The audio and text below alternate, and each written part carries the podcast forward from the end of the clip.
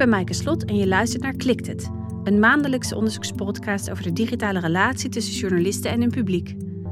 Klikt het wordt mede mogelijk gemaakt door het Stimuleringsfonds voor de Journalistiek en het Erasmus Research Center for Media, Communication and Culture van de Erasmus Universiteit Rotterdam. Dit is aflevering 21, de derde en laatste aflevering waarin we praten over het publieksperspectief en de belangrijkste resultaten uit de interviews die binnen het zijn gedaan. Ik spreek met Sophie van Oostvoorn. Sophie werkt al een aantal jaren aan audience engagement bij de NRC en ze heeft een hele toffe nieuwsbrief over dat onderwerp getiteld De Nieuwe Lezer. In deze podcast zal ik haar vragen te reflecteren op mijn onderzoeksresultaten vanuit haar meer praktische perspectief. Maar eerst dit. Elk jaar geef ik naast hoorcolleges en seminars ook een research workshop aan studenten van de Master Media and Creative Industries. Een onderzoeksworkshop staat volledig in het teken van zelf onderzoek doen. De studenten kiezen binnen het thema sociale media een onderwerp waar ze verder aan willen werken. Vervolgens verkennen ze de literatuur, schrijven een theoretisch kader, kiezen een methode en voeren het onderzoek uit. Ze analyseren de data en over de resultaten schrijven ze dan een wetenschappelijk artikel. We publiceren aan het eind van het vak ons eigen wetenschappelijk journal. De studenten waarderen dit vak omdat het een goede laatste oefening is voordat ze hun masterthesis gaan schrijven en de evaluatie is daarom eigenlijk altijd goed. Afgelopen week ontvingen we de resultaten van de evaluatie van dit jaar. Een van de studenten schreef in een commentaar dat het een goed georganiseerd vak was en dat ik goede feedback gaf, wat natuurlijk heel fijn om te horen is. Maar de student vervolgde met de opmerking dat er wel veel te veel nadruk binnen het vak lag op onderzoek doen. De anekdote van deze podcast geeft een duidelijk voorbeeld van verwachtingen die niet in lijn liggen met elkaar. Ik verwachtte van de studenten binnen de research workshop dat ze zouden weten dat een research workshop over onderzoek doen zou gaan.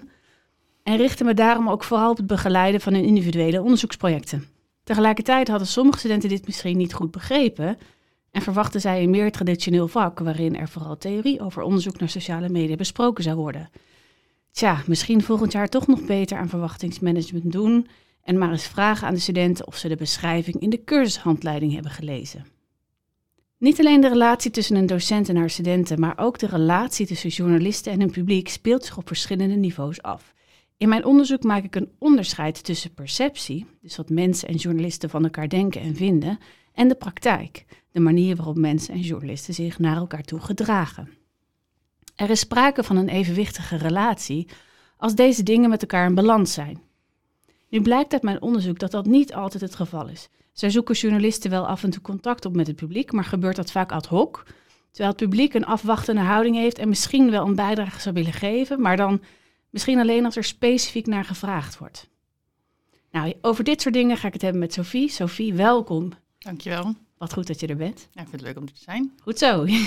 je bent natuurlijk al een behoorlijk aantal jaren bezig met het betrekken van het publiek bij NRC. Volgens mij vanaf 2018. Uh, ja, ongeveer. Ja, klopt. Ja. Wat zijn nu de belangrijkste veranderingen die jij hebt gezien in de manier waarop journalisten en nou ja, de NRC mm uh, met hun publiek omgaan? Ik denk dat de belangrijkste ontwikkeling is dat het eigenlijk geprofessionaliseerd is. Dus in plaats van dat het het gebeurt nog steeds ad hoc, maar wel met een idee erachter. Dus niet alleen maar, goh, laten we de lezers even vragen hoe, wat, wat zij daarover denken, maar met een, met een vervolgvraag. Dus uh, we willen weten wat de lezers hiervan vinden, omdat we daar een grote productie over willen maken. Of omdat we denken dat het belangrijk is voor de productie dat de mening van de lezer of van een, een lezer daar, daarin zit. En ik zie het ook meer gebeuren. Bijvoorbeeld, ik vind dat de Volkskrant een heel goed uh, project heeft lopen. Uh, je ziet het bij AT5 zie je het gebeuren. Dus het is, uh, ik denk dat het wat uh, ja, ook geïnternaliseerd en geprofessionaliseerd is. Komen er nou vaker ook journalisten naar je toe die vragen: Goh, kan je me hiermee helpen? Want ik zou graag in contact komen met onze lezers. Nou, hoe het bij NRC meestal gaat, is dat, het, dat er een onderzoeksvraag is. Dus dat, dat, ze, dat ze bijvoorbeeld afgelopen week kwam er een redacteur naar me toe die is op zoek naar een gezin waar, waar mantelzorg gaat komen. Of waar misschien waar, waar op den duur uh, mantelzorg nodig is. En die kon ze niet vinden. Dus dan komt ze bij mij langs om te vragen van, nou, goh, kun je, kun je me helpen met, met die mensen te vinden? Dus het, het is meestal op aanvraag, zeg maar. Ja, dus je zegt het is meer professioneel, het is meer geïnternaliseerd mm -hmm. bij journalisten. Ja. Dus ze komen ook vaker met dit soort vragen. De, ja, zeker wel. Vaker dan uh, twee, drie jaar geleden. Omdat we het ook meer zijn gaan doen. Ik denk, daar, doordat er meer succesverhalen zijn, uh, zien journalisten dat het werkt. En dan uh, komen ze vaker bij mij aan, het, aan het bureau staan. Dus je hebt het drukker. ja. ja, inderdaad. Hey, wij deden in 2018 samen een challenge uh, met, met studenten die aan de mhm. Master Media Studies studeerden. En we lieten ze nadenken over een manier waarop de NRC een community kan worden die waardevol was voor journalisten en lezers. Nou, ik vond dat toen een mooie, een mooie challenge, een mooie opdracht, want er zat echt een soort wederkerigheid ook in. Hè? Dus mhm. het moet niet alleen maar waardevol zijn voor mensen zelf, maar ook voor de journalisten. Ja. En dat is natuurlijk ook van groot belang in die relatie tussen journalisten en het publiek. Is de NRC inmiddels zo'n waardevolle community geworden, vind jij? Ja, ik zat hier even, ik heb hier best wel even over na zitten denken. Want community kun je op heel veel manieren definiëren. En ik denk dat uh, als het gaat over kennisuitwisseling, dat NRC al best wel een waardevolle community is. Ik denk dat bijvoorbeeld onze podcast daar veel ook aan bij hebben gedragen. Dat onze journalisten veel meer een gezicht hebben gekregen. Dus dat, er, dat, dat, dat de afstand tussen, tussen redactie en lezers daardoor uh, kleiner is geworden. En we hebben afgelopen jaar hebben een uh, crowdsourcing project gedaan, De Wilde Tuin. Waarbij we de lezers heel direct hebben gevraagd van jongens, doe met ons mee. Uh, laat een vierkante meter in je tuin verwilderen en vertel ons wat daar gebeurt. Aan de andere kant zijn we ook wel iets minder gaan doen. We zijn uh, grotendeels gestopt met uh, reacties onder de artikelen. Dat kwam voornamelijk doordat we daar gewoon geen tijd hadden om al die reacties te, te, te, modereren. Want we wilden wel garanderen dat de discussie die daar plaatsvond een goede discussie was. En dat mensen elkaar niet zaten uit te maken voor uh, rotvis. Wat uiteindelijk toch wel gebeurde. Uh, dus daarom zijn we daar, hebben we dat teruggeschroefd. Kan er bijvoorbeeld nog alleen bij de, um, bij de ombudsman kan er gereageerd worden en bij de opvoedrubriek, waar, waar uh, opvoedkwesties um, worden voorgelegd. Krijg je daar wel eens commentaar op van mensen die dat missen? Nou, toevallig afgelopen week nog. Er was een groepje lezers was er op de, op de redactie om, om te spreken over het product van NRC, dus over, over de app we zijn uh, nieuwe dingen aan het bedenken, dus dat willen we dan graag voorleggen aan, uh, aan de lezers. En um, dat bleek, een van die mensen bleek er nogal een fanatieke reageerder te zijn, waar ik ook kennelijk wel het mot mee heb gehad. dat was ik al vergeten. Dat was een leuk, leuke, leuke ontmoeting. Zo, oh, u bent van Oostvoorn. Ja, ja, kreeg te horen. dus ja, daar krijgen we wel eens reacties over. En ik vind het eigenlijk ook wel jammer, maar omdat ik denk dat uh, die uitwisseling moet voornamelijk goed zijn. Zo'n moet een kwalitatieve uitwisseling zijn tussen, tussen redactie en lezers. En uh, niet per se heel veel. Uh, dus bij mij gaat het niet om de aantallen, maar om de hoeveel, om de, de, kan, om de kwaliteit. Niet om de kwantiteit, maar om de kwaliteit. Ja, precies. Ik had het er in mijn vorige podcast over met Lisbeth Hermans over polarisatie en de sfeer van on online discussies. En ik merk dat heel erg in de interviews die we hebben gedaan met mensen, dat, dat, dat ze heel erg weerhoudt tot het eigenlijk het, het geven van comments omdat ze het niet prettig vinden, bang zijn ook om uh, in één keer uh, uitgescholden te worden. Ja. Die, hele, die hele sfeer is gewoon slecht. Ja. Maar dat ze het allemaal wel leuk vinden om commentaar te lezen. Ja, nee, maar dat zagen we ook heel erg terug in. Wij, wij, we kunnen natuurlijk zien hoe lang mensen op een, op een pagina zitten. En we zagen dat op de pagina's, dus de artikelpagina's waar de reacties uh, aanstonden, daar zaten mensen langer op. Dus die zaten dan wel die reacties te lezen. Dus waar we nu mee bezig zijn, is om te kijken om samen met de opinieredactie, de, de lezersbrieven, om die zeg maar een goede online vertaling uh, daar, daaraan te geven, daar, daar iets beters van te maken. Omdat we dus wel zien dat er vraag is naar dat mensen willen wel graag van elkaar weten hoe denken, hoe denken anderen hierover. En eigenlijk is dat, dat horen we heel veel van, van, van, van lezers. Wij willen geen eenheidsworst, we willen juist een breed palet zien van, uh, van ja, wat, uh, wat mensen vinden en wat mensen denken. En het is niet alleen maar dat, hè, want dat vraagt natuurlijk ook waarom kijk je naar die comments. Dan is het aan de ene kant inderdaad, ik wil weten wat andere mensen mhm. ervan vinden. En het is ook een beetje entertainment. Mm. Af en toe. Ja, tuurlijk. Toch? Ja. ja. Bedoel, bij, wat bij, eh, bij ons op een gegeven moment wel een beetje gebeurde, was dat het een beetje een, uh, ja, zo'n zo'n zo'n gesprek dat plaatsvindt aan de, aan, de, aan de toog in de kroeg. Weet je wel, een beetje oude mannetjes die daar uh, tegen elkaar zitten te mopperen over, over dat vroeger alles beter was. Dus dat, dat vond ik wel jammer dat er dat dat blijkbaar iedereen, niet iedereen zich uitgenodigd voelde om te reageren op nrc.nl. Het grappige was toen we daar wat meer op gingen letten. Dus toen ik, heel, toen ik wat strakker ging modereren en dat we ook meer vragen gingen stellen aan, uh, aan de lezers bij, bij een stuk. Dat we bijvoorbeeld, was een stuk over geloof ik, iets van de zes oplossingen voor de, eh, de toxische sfeer online. Hebben jullie nog een zevende oplossing daarbij? Toen zag ik gelijk soort nieuwe mensen, dus namen die ik nog niet, nog niet eerder had gezien in de, in de comments, zag ik voorbij komen. Dus ja, het kan dus wel, maar het kost... Het kost te veel tijd. Ja, het is gewoon een, een, een fulltime baan. Ja. Hey, aan het begin van de podcast had ik het over het belang van een relatie die in balans is. Ik gaf toen het voorbeeld over verwachtingen over een vak. Mhm. Eh, en het gaat natuurlijk niet alleen over verwachtingen, maar ook over gedrag. En een van de resultaten uit mijn onderzoek is dat de relatie tussen journalisten en publiek niet altijd in balans is. Mhm. Dat is dus misschien ook wat resultaat van het feit dat journalisten maar heel ad hoc het publiek betrekken bij wat ze doen. En mensen uit het publiek misschien wel zouden willen bijdragen, maar vaak een hele afwachtende houding hebben om dat ook echt te doen. Herken Mhm. jij dat? Ja, ja, zeker. Het is, maar het is ook als je. Ik heb dat voor mijn nieuwsbrief een keer uitgezocht van. Stel, eh, ik, ik weet dat de, de mailadressen van de eh, redacteuren bij eigenlijk bij, bijna alle kranten worden ongeveer dezelfde opbouw voor letterachternaam apenstaartje krant.nl. Dus ik weet hoe ik redacteuren zou kunnen benaderen, maar ik kan me voorstellen dat lezers dat lang niet altijd weten. Dus ik denk dat transparantie daarbij een hele belangrijke, misschien wel de eerste stap is die genomen moet worden eh, door redacties om ook meer bereik, om aanspreekbaarder te zijn en bereikbaarder te zijn voor, eh, voor, de, voor de lezers. Dat heeft ook wel weer een nadeel dat je dan meer krijgt. En dat meer betekent niet altijd beter in de zin van, eh, van reacties. Maar ik denk dat dat laten zien wie er achter, achter de journalistiek zit wel. Ja, als je niet weet tegen wie je praat, waarom zou je er dan tegen gaan praten? Ja, dus dat is, dat is één oplossing. Mhm. We gaan het er straks misschien nog heel eventjes over hebben. Ik heb Ja. daar nog een vraag over. Maar kan je mensen dan, beh- behalve dan dat je transparanter kan zijn, Mhm. beter te vinden, hoe kan je mensen nog meer activeren om echt iets te gaan doen? Door gewoon consequent die vragen te blijven stellen. We zijn bij NRC zijn we bezig met het opzetten van een, van een lezerspanel. Een online lezerspanel. Dus dan willen een groep lezers vormen aan wie we periodiek vragen gaan stellen over, dus over de journalistiek die NRC maakt, maar ook over de producten die we maken. Eh, en op die manier de lezer veel meer te betrekken bij het, bij het, bij het, bij het maakproces. Bijvoorbeeld bij de, bij de Volkskrant, eh, waar ik net al ook even aan refereerde, de open redactie.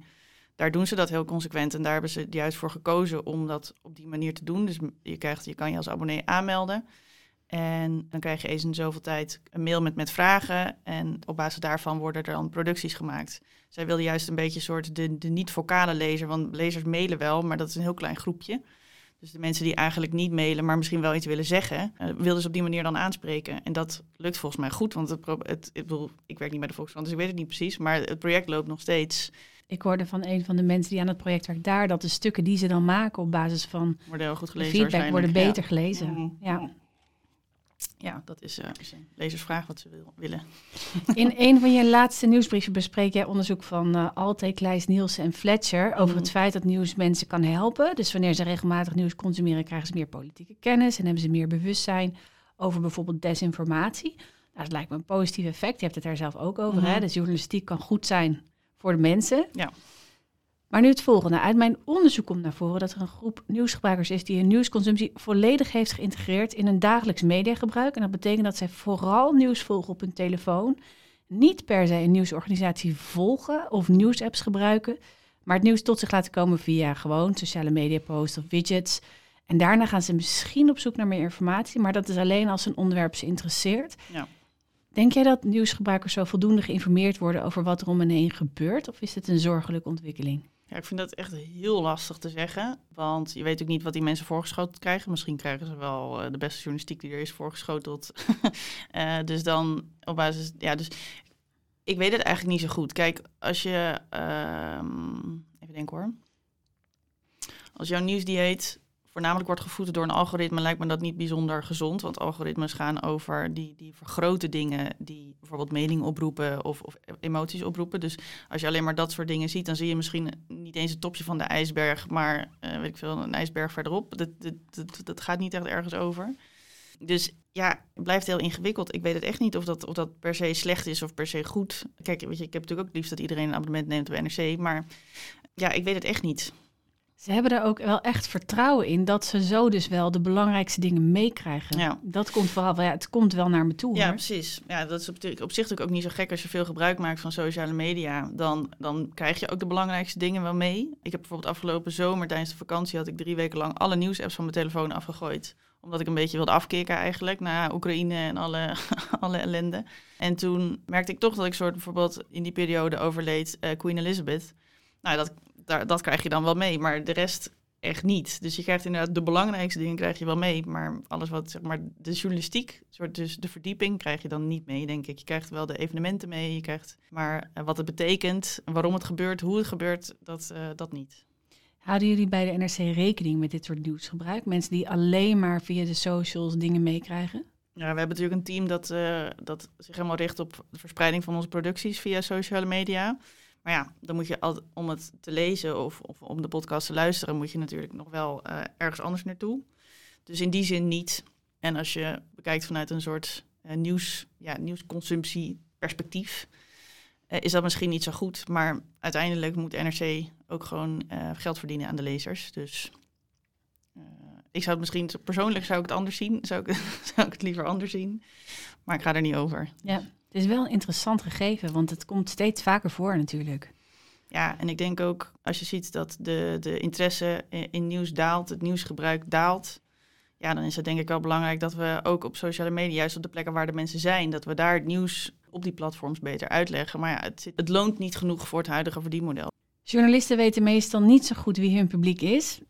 Wie hun publiek echt is. Hè? De doelgroep weet ze meestal wel, maar wie, wie, wie het publiek dan echt is. Maar mensen weten ook niet zo goed wie journalisten zijn. Een van de vragen die we mensen stelden was namelijk of ze journalisten volgden. Of misschien namen konden noemen van journalisten. Nou, dat vinden ze echt moeilijk. Daar moeten ze over nadenken. Ze moeten het even nazoeken ook. Van, oh ja, jawel, ik volg wel iemand. Moet even kijken, wat was die naam ook alweer? Nou, ze komen uiteindelijk wel op een aantal namen. En Ze bewonderen vooral journalisten die veel kennis van zaken hebben of goede vragen kunnen stellen, maar ook vriendelijk overkomen. En het zijn vaak journalisten die op televisie te zien zijn, hè, die, die echt zichtbaarder zijn, zoals Eva Jinek. Of eh, journalisten die een bepaalde expertise hebben op het gebied van sport of op het gebied van crime.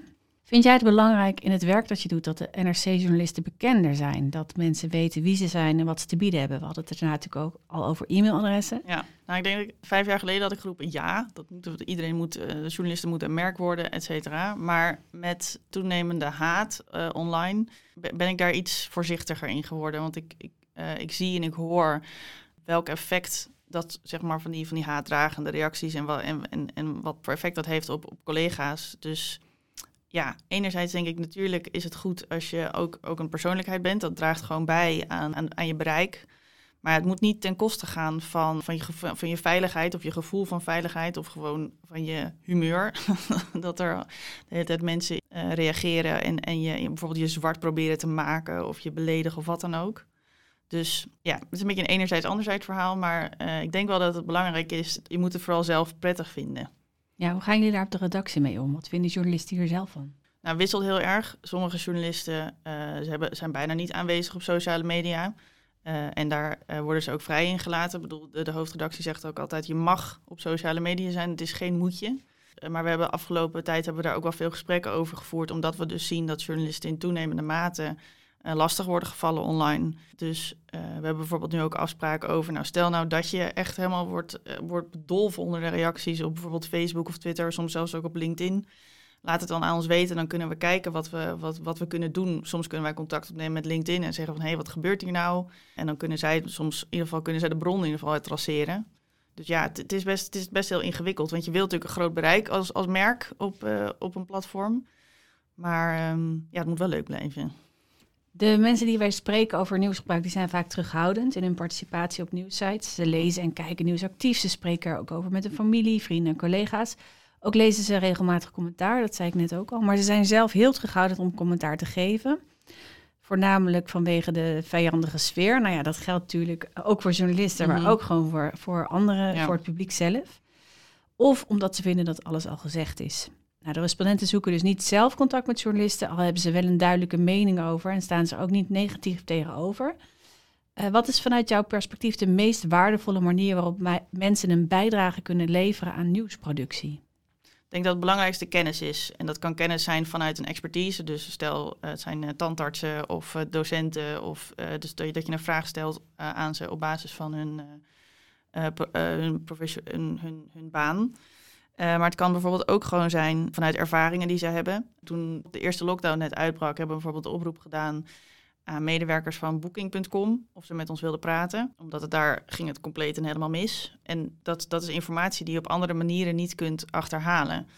En daarnaast heb je natuurlijk ook nog gewoon kennis op basis van eh, het zijn van een lezer. Op redacties weten we lang niet altijd wat er speelt of nou, hoe de lezers lezen eigenlijk. Eh, wij gaan er bijvoorbeeld, eh, wij- sturen push-notificaties uit.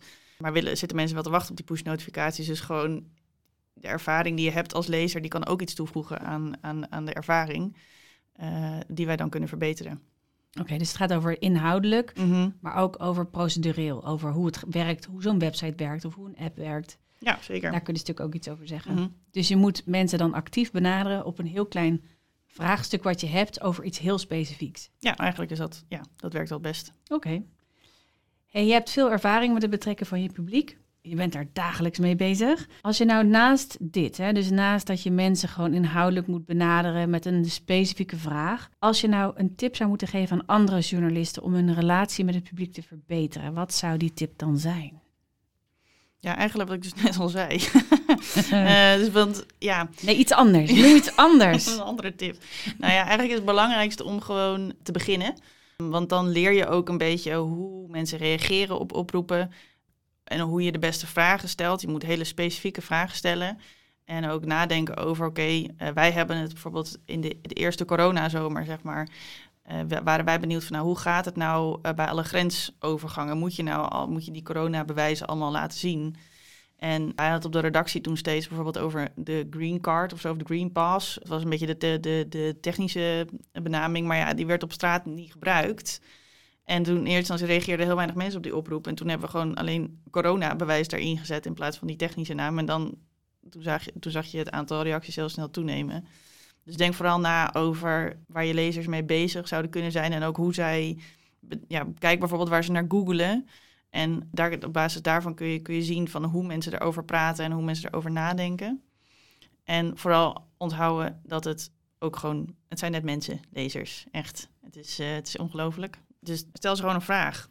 Dat is denk ik gewoon het belangrijkste. Niet, Geen zorgen, journalisten, lezers zijn net mensen. Ja, ja, gewoon, gewoon gaan doen. Soms, weet je, je kan er op een hele, ja goed, hele meta-niveaus over na gaan denken. En dat doe ik ook. Maar uiteindelijk is het gewoon het leukst als je, een, als je een oproep doet aan je lezers. En dat levert een mooie journalistieke productie op. Dat is gewoon hartstikke tof.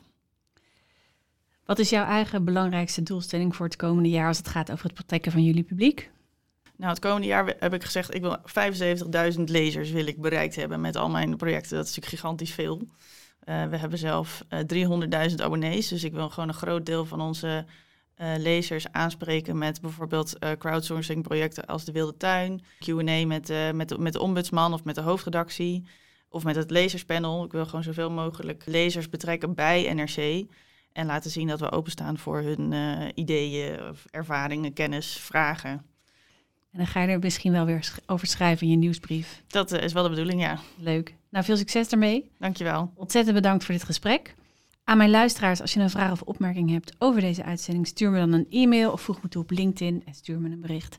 In de volgende aflevering praat ik over het allerlaatste onderdeel van mijn onderzoek, waarin ik het publieksperspectief en het journalistenperspectief samenbreng. Ik zal verslag doen van mijn eerste observaties van de ronde tafelgesprekken die ik voerde bij nieuwsorganisaties. Ik vertelde ze over mijn onderzoeksresultaten van de interviews en we hielden een brainstorm over hoe we de relatie tussen journalisten en het publiek zouden kunnen verbeteren. Dat was het voor nu. Volgende keer meer. Klik je dan weer?